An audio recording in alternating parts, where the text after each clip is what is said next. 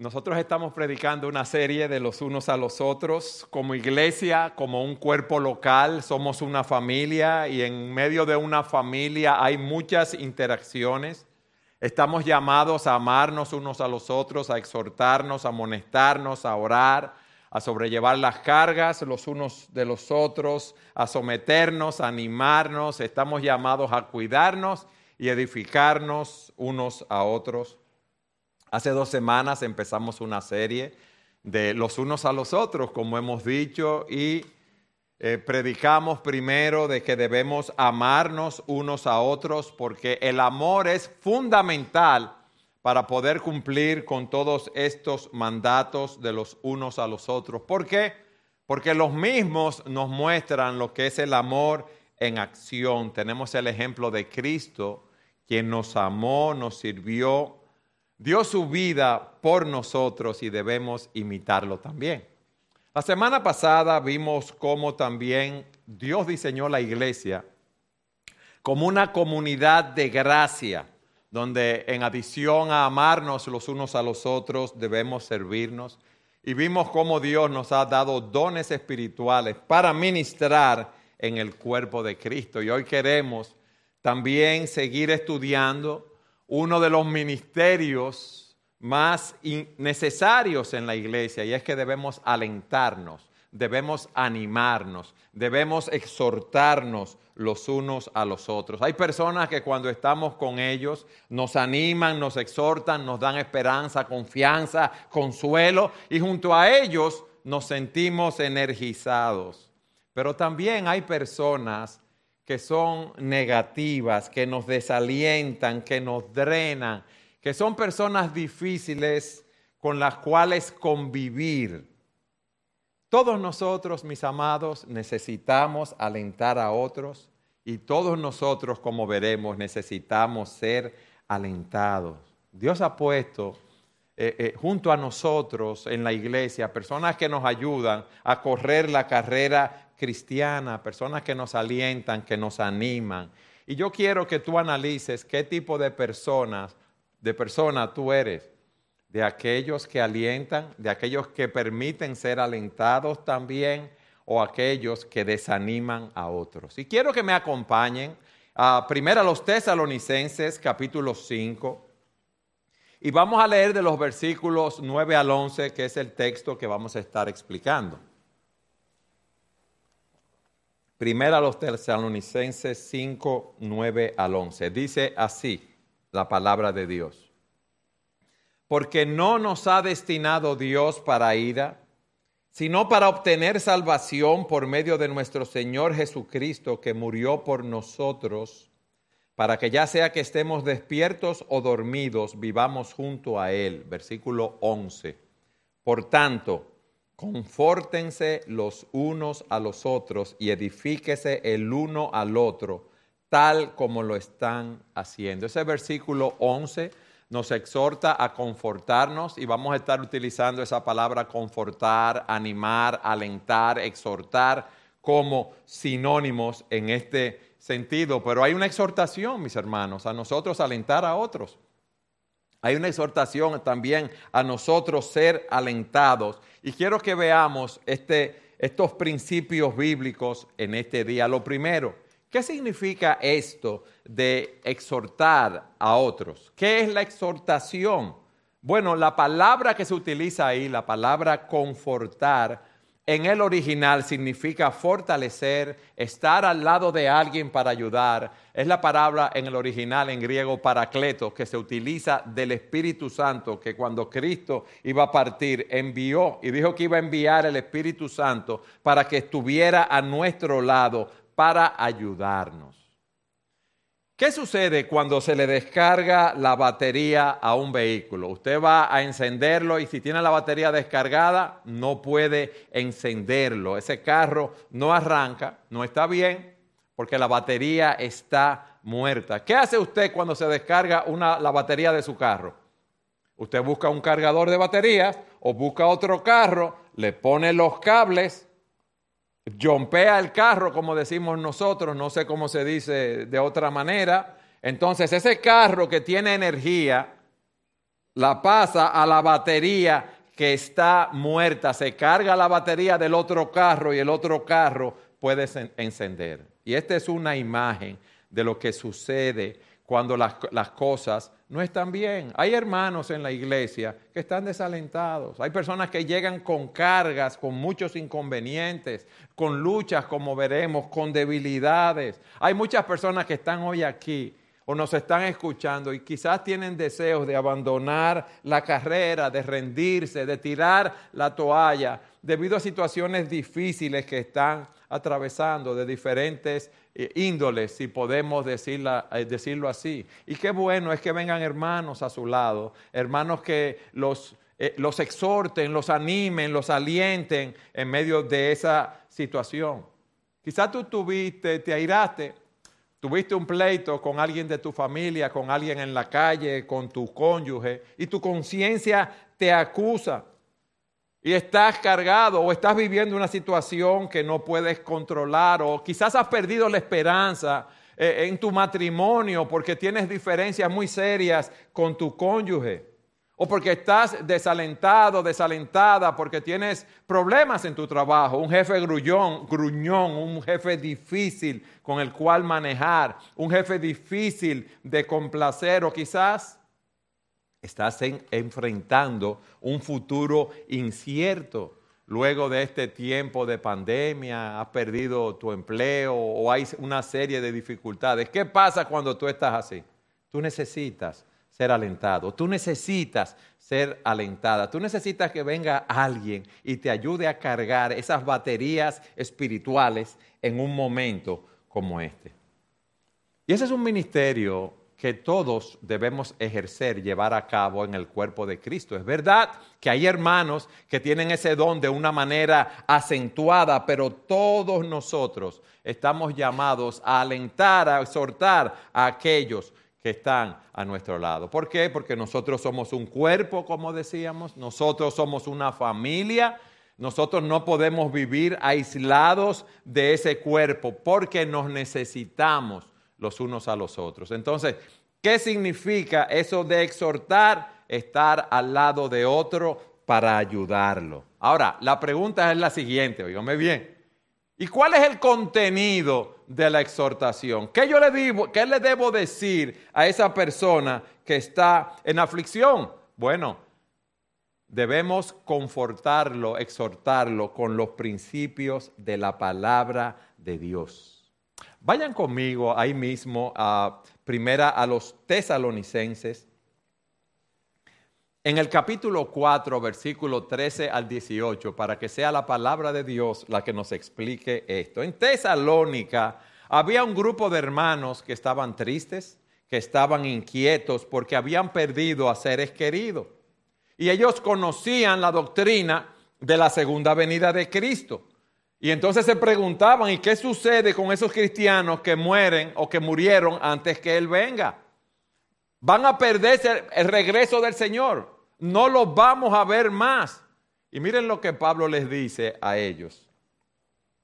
Pero no queremos, hermanos, que ignoren acerca de los que duermen, para que no se entristezcan como lo hacen los demás que no tienen esperanza. Versículo 14 de 1 Tesalonicenses 4. Porque si creemos que Jesús murió y resucitó, así también Dios traerá con él a los que durmieron en Jesús.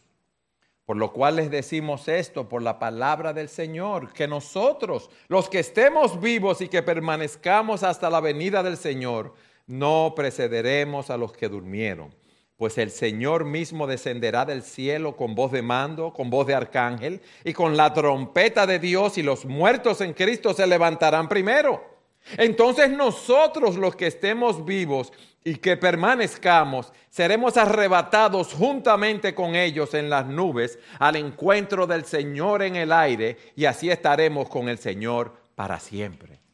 Versículo 18, por tanto, confórtense, la misma palabra para caleo. Ustedes lo ven ahí, la misma palabra del original. Por lo tanto, confórtense, aliéntense los unos a los otros con esa palabra. Pablo los anima, los consuela y les dice, miren, en primer lugar, los muertos van a ser resucitados y van a participar con nosotros de la segunda venida del Cristo. Cuando el Señor venga, los vivos se van a reunir con sus familiares, sus seres queridos creyentes, y todos van a estar con el Señor por la eternidad. Qué buena manera de exhortar a las personas. Aquí en el capítulo 5 que estamos viendo, los tesalonicenses sabían que vendría el día del Señor, que es un día de juicio, es un día de ira que vendrá sobre la tierra, y sabían que ese día vendría sin ningún aviso. Miren bien. Vayan al capítulo 5 y miren lo que dice el versículo 2. Pues ustedes mismos saben perfectamente que el día del Señor vendrá como un ladrón en la noche. Pero no sabían qué les iba a pasar antes de que llegara ese día, qué iba a ser de sus vidas.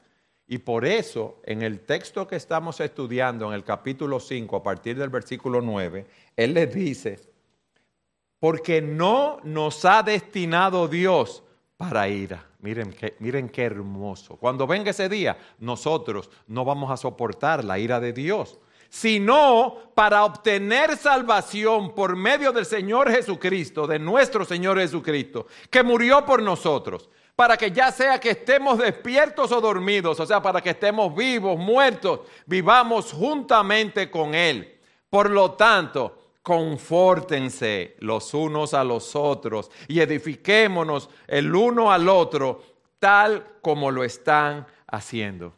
Él los exhorta, pero lo hace con la verdad de Dios. Y así nosotros debemos exhortarnos los unos a los otros. Fíjense, esta exhortación, este aliento, este ánimo, no es un falso optimismo. No es decirle, no te preocupes, todo va a estar bien, sin nosotros tener ningún fundamento, sino que nosotros damos una esperanza basada en la palabra de Dios. Esa esperanza bíblica que tú y yo damos desciende de parte de Dios a través de su palabra, del Dios que nos creó, del Dios soberano, del gobernador número uno del universo. No es una esperanza como lo que dicen las personas del mundo. No, tú tienes un cáncer terminal, pero no te preocupes, tú te vas a mejorar. No. Tu problema matrimonial se va a resolver. Esa es una esperanza fugaz, incierta. Nosotros confiamos, óigame bien, en que estamos en la voluntad del Todopoderoso que está obrando en nuestras vidas para bien. Porque yo sé que mi Dios está en control de todo. Porque yo sé que lo que yo puedo estar viviendo, lo que viviré, está dentro de su plan eterno de redención. Porque yo sé que no cae un pajarillo del aire, ni un cabello de mi cabeza, si mi Padre Celestial no lo permite. ¿Por qué? Porque Él tiene un propósito para mi vida. Porque Él tiene planes de paz para darme un futuro y una esperanza. Yo estoy fundamentado en la palabra de Dios. Porque yo sé que Dios no me dejará, porque yo estoy unido a Cristo. Y Dios me amó tanto que envió a su Hijo unigénito, a su Hijo único, a morir en la cruz del Calvario por mis pecados, por nuestros pecados, para que estemos con Él para siempre. Ustedes ven, es una esperanza cierta. Eso no es teoría. Entonces, con la palabra de Dios es que nosotros debemos exhortar a los hermanos, pero debemos exhortarlos no solamente a que conozcan la palabra, sino a que obedezcan esa palabra, que obedezcan la voz de Dios. Nosotros no podemos ser simples oidores de la palabra, sino hacedores de la misma. Hasta aquí hemos visto lo que es esa exhortación y el fundamento de esa exhortación que debe ser la palabra de Dios. En tercer lugar, yo quiero que veamos la universalidad de la exhortación. ¿Qué quiero decir con esto? ¿Quién necesita ser alentado? Todos nosotros, casados, solteros, jóvenes, viejos, hombres, mujeres, pobres, ricos, letrados e iletrados. Fíjense cómo dice en 1 Tesalonicenses 5:11, confórtense los unos a los otros. Todos nosotros necesitamos ser alentados. Dios ha puesto en nuestro camino a personas, como yo decía, que nos ayudan a correr la carrera cristiana, a personas que nos alientan. Y hay un ejemplo hermoso en Filemón, versículo 7, vamos allí. Pablo tenía amigos y personas a quien él valoraba su comunión, su amistad con ellos. Y él dice en Filemón 7 que él le manda una carta y dice, pues he llegado a tener mucho gozo y consuelo en tu amor, porque los corazones de los santos han sido confortados por ti, hermano. Miren, Filemón era un hombre conocido por su amor a los hermanos y esto daba gozo al corazón de Pablo. Pero lo que le daba más gozo era que a través de la vida de Filemón, del ministerio de Filemón, los corazones de los hermanos habían sido confortados, alentados, exhortados. O sea, había un hermano o hermanos que confrontaban algún tipo de dificultad, que eran perseguidos, que estaban enfermos, que estaban heridos, que tenían problemas emocionales. Y Filemón los consolaba, los confortaba. Ahora, la palabra confortar que se utiliza allí es diferente. Allí esa palabra es un término militar que nos describe a una tropa que luego de haber hecho una gran marcha están descansando. Y así esas personas podían encontrar descanso, renovación cerca de este hermano.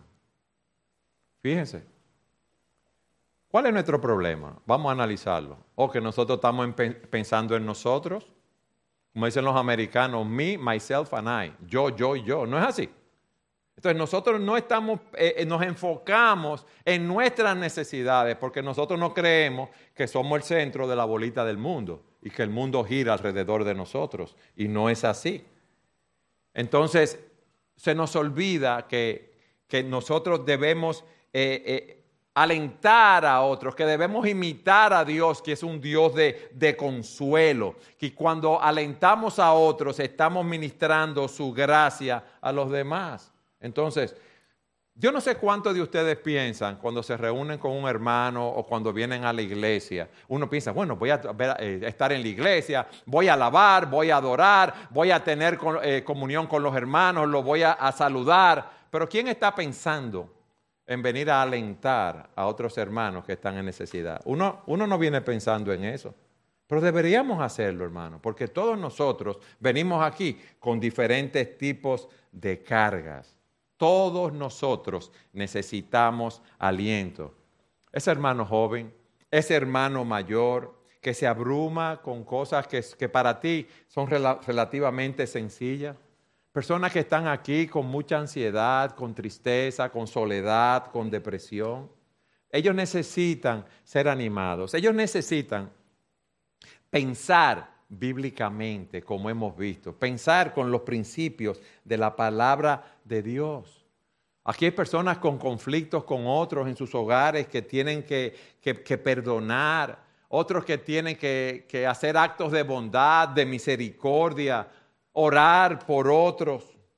Aquí hay muchas personas, todos nosotros necesitamos ser animados de una manera u otra.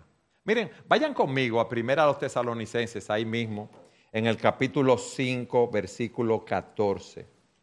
Y nos habla de un tipo de persona que debe ser exhortada. Dice, les exhortamos, hermanos, que amonesten a los indisciplinados. Pero miren lo que dice en segundo lugar, que animen a los desalentados, que animen a los de poco ánimo, que animen a aquellos que viven con temores y dudas, aquellos que se asustan con facilidad, aquellos que se desaniman. Esas personas deben ser animadas, deben ser motivadas a hacer lo correcto conforme a lo que Dios dice en su palabra. Debemos alentarlos para que tengan valor, para que tengan denuedo. ¿Quiénes se acuerdan de los muñequitos de Popeye? Y me van a decir su edad con eso. Ajá. Popeye era un marino que tenía unos brazos muy fuertes, unos antebrazos. Y cuando él iba a combatir el mal, él se comía ¿qué?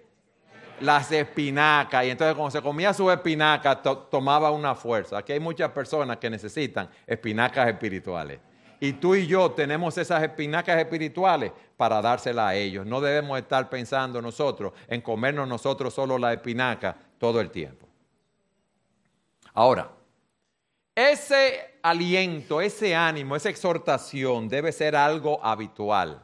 Fíjense que dice ahí el texto de 5:11, tal como lo están haciendo. Anímense y edifíquense unos a otros, tal como lo están haciendo. O sea que debemos seguir motivándonos, debemos seguir inspirándonos unos a otros. Y si tú no estás animando a alguien, yo te exhorto para que tú empieces a hacerlo. Mira, aquí hay muchas personas que están solas, en un sentido de que son solteros, que viven solos, que no viven con sus padres. Hay personas que han enviudado, hay personas que han experimentado la pérdida de seres queridos. Y todas esas personas necesitan un oído que los escuche, que esté a su lado, que esté pendiente de ellos. Aquí hay personas con problemas financieros, que han perdido sus empleos, como decíamos, fruto de la pandemia.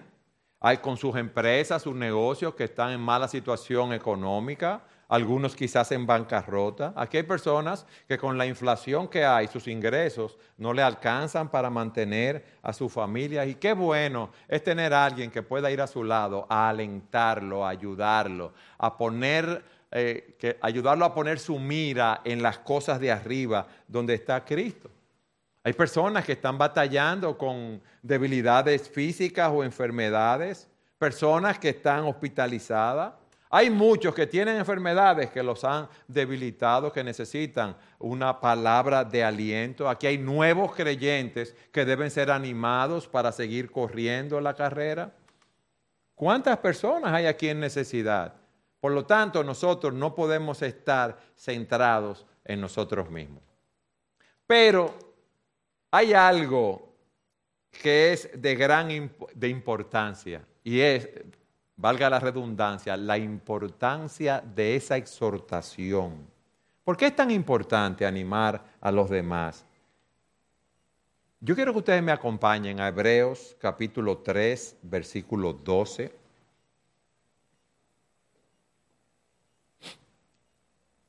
Esa epístola escrita a los hebreos, habían algunos creyentes que habían confiado en Cristo para salvación y estaban siendo tentados a volver a realizar ese conjunto de obras levíticas. Y el autor de los hebreos les da una advertencia.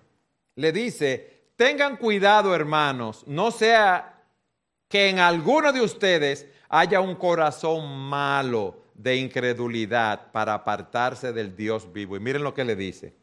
Antes, exhórtense los unos a los otros cada día. Esa palabra exhórtense es la misma palabra para kaleo, para que estén juntos. Pónganse uno al lado del otro y ayúdense. Ayuden a sus hermanos judíos incrédulos, que no endurezcan su corazón, que no vuelvan a practicar esas obras levíticas, que ya ellos habían confiado en Cristo para salvación. Exhórtense los unos a los otros cada día, mientras todavía se dice hoy, no sea que alguno de ustedes sea endurecido por el engaño del pecado. ¿Cómo así? Endurecido por el engaño del pecado. Hermano, el pecado es engañoso, el pecado se disfraza, el pecado se enmascara. El pecado te dice que tú puedes hacer las cosas como tú quieres a tu manera y que no va a haber ningún problema, por el contrario, que vas a disfrutar más de las cosas que están haciendo. Y usted, hay personas que usted le dice una y otra vez, oye una prédica una y otra vez y no responden. Hay personas que están engañadas. ¿Y qué pasa? ¿Qué debemos hacer con esas personas? Hay personas que son tercas, que quieren seguir por su propio camino. ¿Y nosotros qué debemos hacer? Exhortarlo. ¿Exhortarlo? Miren, muchas veces nosotros mismos nos endurecemos espiritualmente y no estamos ni siquiera conscientes de lo que estamos haciendo. Yo no sé si usted ha visto que muchas veces uno anda con una camisa manchada o con una camisa rota y uno no lo ve. Y tiene que venir alguien de afuera y decirte, mira, tú tienes la camisa sucia, manchada, pero tú tienes la camisa rota. ¿Y esto por qué? Porque así como físicamente tenemos puntos ciegos, espiritualmente también tenemos esos puntos ciegos. Y no vemos que estamos siguiendo un curso de acción que nos va a hacer daño en el futuro inmediato. Y necesitamos personas que vengan a nuestro lado y nos digan, manito, hermanita, por ahí no es. Pues el camino que tú estás siguiendo es contrario a la palabra de Dios. Y debemos exhortarnos los unos a los otros. Hay padres que tienen una laxitud en la educación de sus hijos y ellos quizás no lo están viendo. No los instruyen en la palabra de Dios. Los niños se juntan con todo tipo de muchachos, están aprendiendo muchísimas cosas extrañas, no están recibiendo los principios de la palabra de Dios. Van a tener consecuencias funestas y quizás esos padres no lo están viendo. O hay hermanos o hermanas que tienen cierto estilo de vida muy mundano, que andan demasiado cerca del mundo y eso los va a llevar a caer en un momento dado. Hay hermanos que están apartados de la vida de la iglesia, que no vienen con regularidad a la iglesia, que no participan de los grupos pequeños de la iglesia. Hermano, ¿y cómo están siendo edificados? ¿Cómo están teniendo comunión con otros? ¿Cómo están siendo exhortados? ¿A quiénes ellos están exhortados? Dice la Escritura, Dios no puede ser burlado. Lo que el hombre siembre, eso segará. El que siembra para la carne cosechará corrupción. Pero el que siembra para el Espíritu cosechará vida eterna. Y esa exhortación evita que nos endurezcamos por el engaño del pecado. Un ejemplo más. Tú tienes diferencias con alguna persona, tienes un problema que tú no has resuelto en el trabajo, en tu casa, en la iglesia. Tú has pecado y tú sabes que tú debes pedir perdón, que debes confesar tu pecado, pero tu orgullo no te deja. Y empiezas a pensar en muchos argumentos para no hacerlo. ¿Qué pasa? Tu corazón se endurece y no quieres pedir perdón. Pero viene un hermano y te anima a que pidas perdón, te muestra lo que enseñan las Escrituras y tú lo escuchas. ¿Y qué sucede? Que con esa exhortación tu corazón se ablanda y tú obedeces y pides perdón. Los animadores, los exhortadores espirituales evitan que nos endurezcamos por el engaño del pecado y que nos apartemos de Dios y de sus caminos. Amén. ¿Cómo podemos animar a otras personas? Hemos visto que debemos hablar la verdad de Dios. Debemos hablar la verdad en amor. Nosotros somos parte de este cuerpo. Somos capacitados para qué, para nosotros trabajar con nuestros dones. Somos capacitados para la obra del ministerio, para la edificación del cuerpo de Cristo. Entonces, ¿qué podemos hacer nosotros para poner en práctica estos principios? Bueno, yo te sugeriría en primer lugar que tú hagas una lista de aquellas personas que tú conoces, que tú sabes que están en diferentes situaciones y que tú puedes animar, que tú puedes alentar, que tú puedes exhortar. Tú te puedes acercar a esa persona y orar con ella, decirle, vamos a orar, hermano, por tu situación. Vamos a orar con ellos si podemos o vamos a orar por ellos. Vamos a darle una llamada telefónica. Eso es muy alentador. Decirle a alguien, sé por lo que estás pasando, yo quiero orar por ti. Yo no tengo recursos para darte, pero mi Dios tiene todos los recursos para resolver tu situación. Vamos ante ese trono de gracia, porque allí tenemos un sumo sacerdote que puede compadecerse de nuestras flaquezas. Vamos a acercarnos con confianza a ese trono de gracia para, como dice Hebreos, recibamos misericordia y hallemos gracia para la ayuda oportuna. Haz esa lista, reúnete con esas personas si es posible, llámalo, ora con ellos, ora por ellos. Prepárate para animarlo con la palabra conforme a la situación en la cual se encuentra. Nosotros estamos llamados a edificar. Dice Efesios 4:29, no salga de vuestra boca ninguna palabra mala, ninguna palabra corrompida, sino la palabra que sea buena para la edificación según la necesidad del momento, para que imparta gracia a aquellos que están escuchando. Nosotros estamos llamados a edificar a otros, como hemos visto. Entonces, allí hay una persona con ansiedad en su corazón. Pero dice Proverbios 12:25, la ansiedad en el corazón del hombre lo deprime, pero la buena palabra lo alegra. Ustedes ven, esa ansiedad es un problema del corazón. Y cuando venimos con la palabra de Dios, con esa medicina gloriosa, y Dios aplica esa palabra en el corazón de la persona, vemos cómo esa depresión, esa ansiedad es disipada.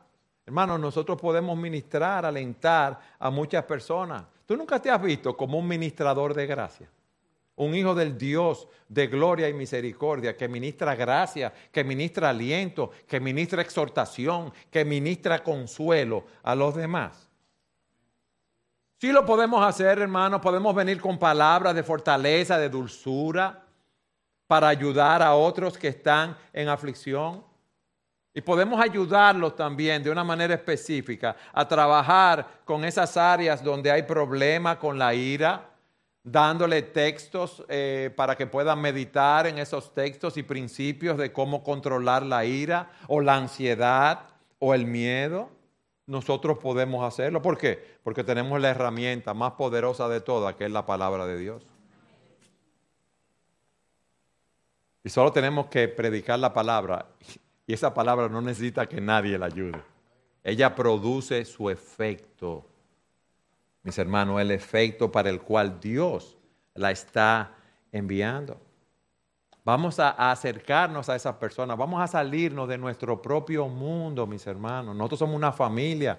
Nosotros somos una comunidad de gracia. Nosotros somos una iglesia.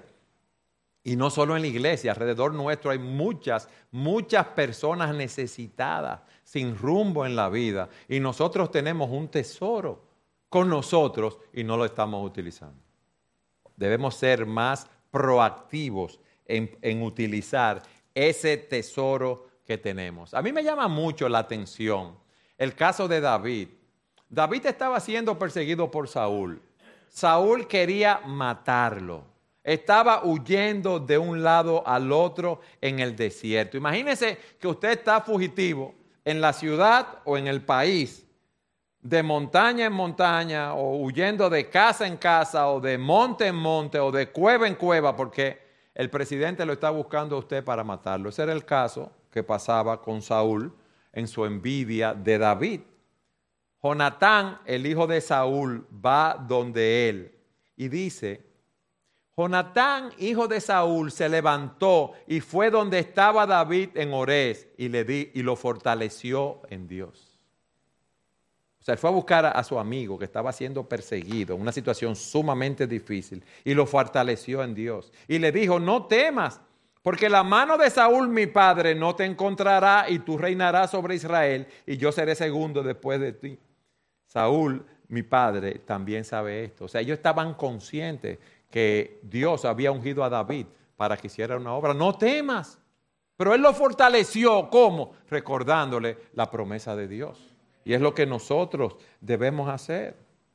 Él dirigió la atención de David hacia esa promesa que Dios le había hecho. Y yo le digo una cosa, David tenía que estar bien deprimido, bien desalentado, bien desanimado en esa situación, cansado de batallar, cansado de esconderse, cansado de ser perseguido, de pensar que lo iban a matar. Pero Jonatán fue hasta allá y lo fortaleció y lo animó en el Señor.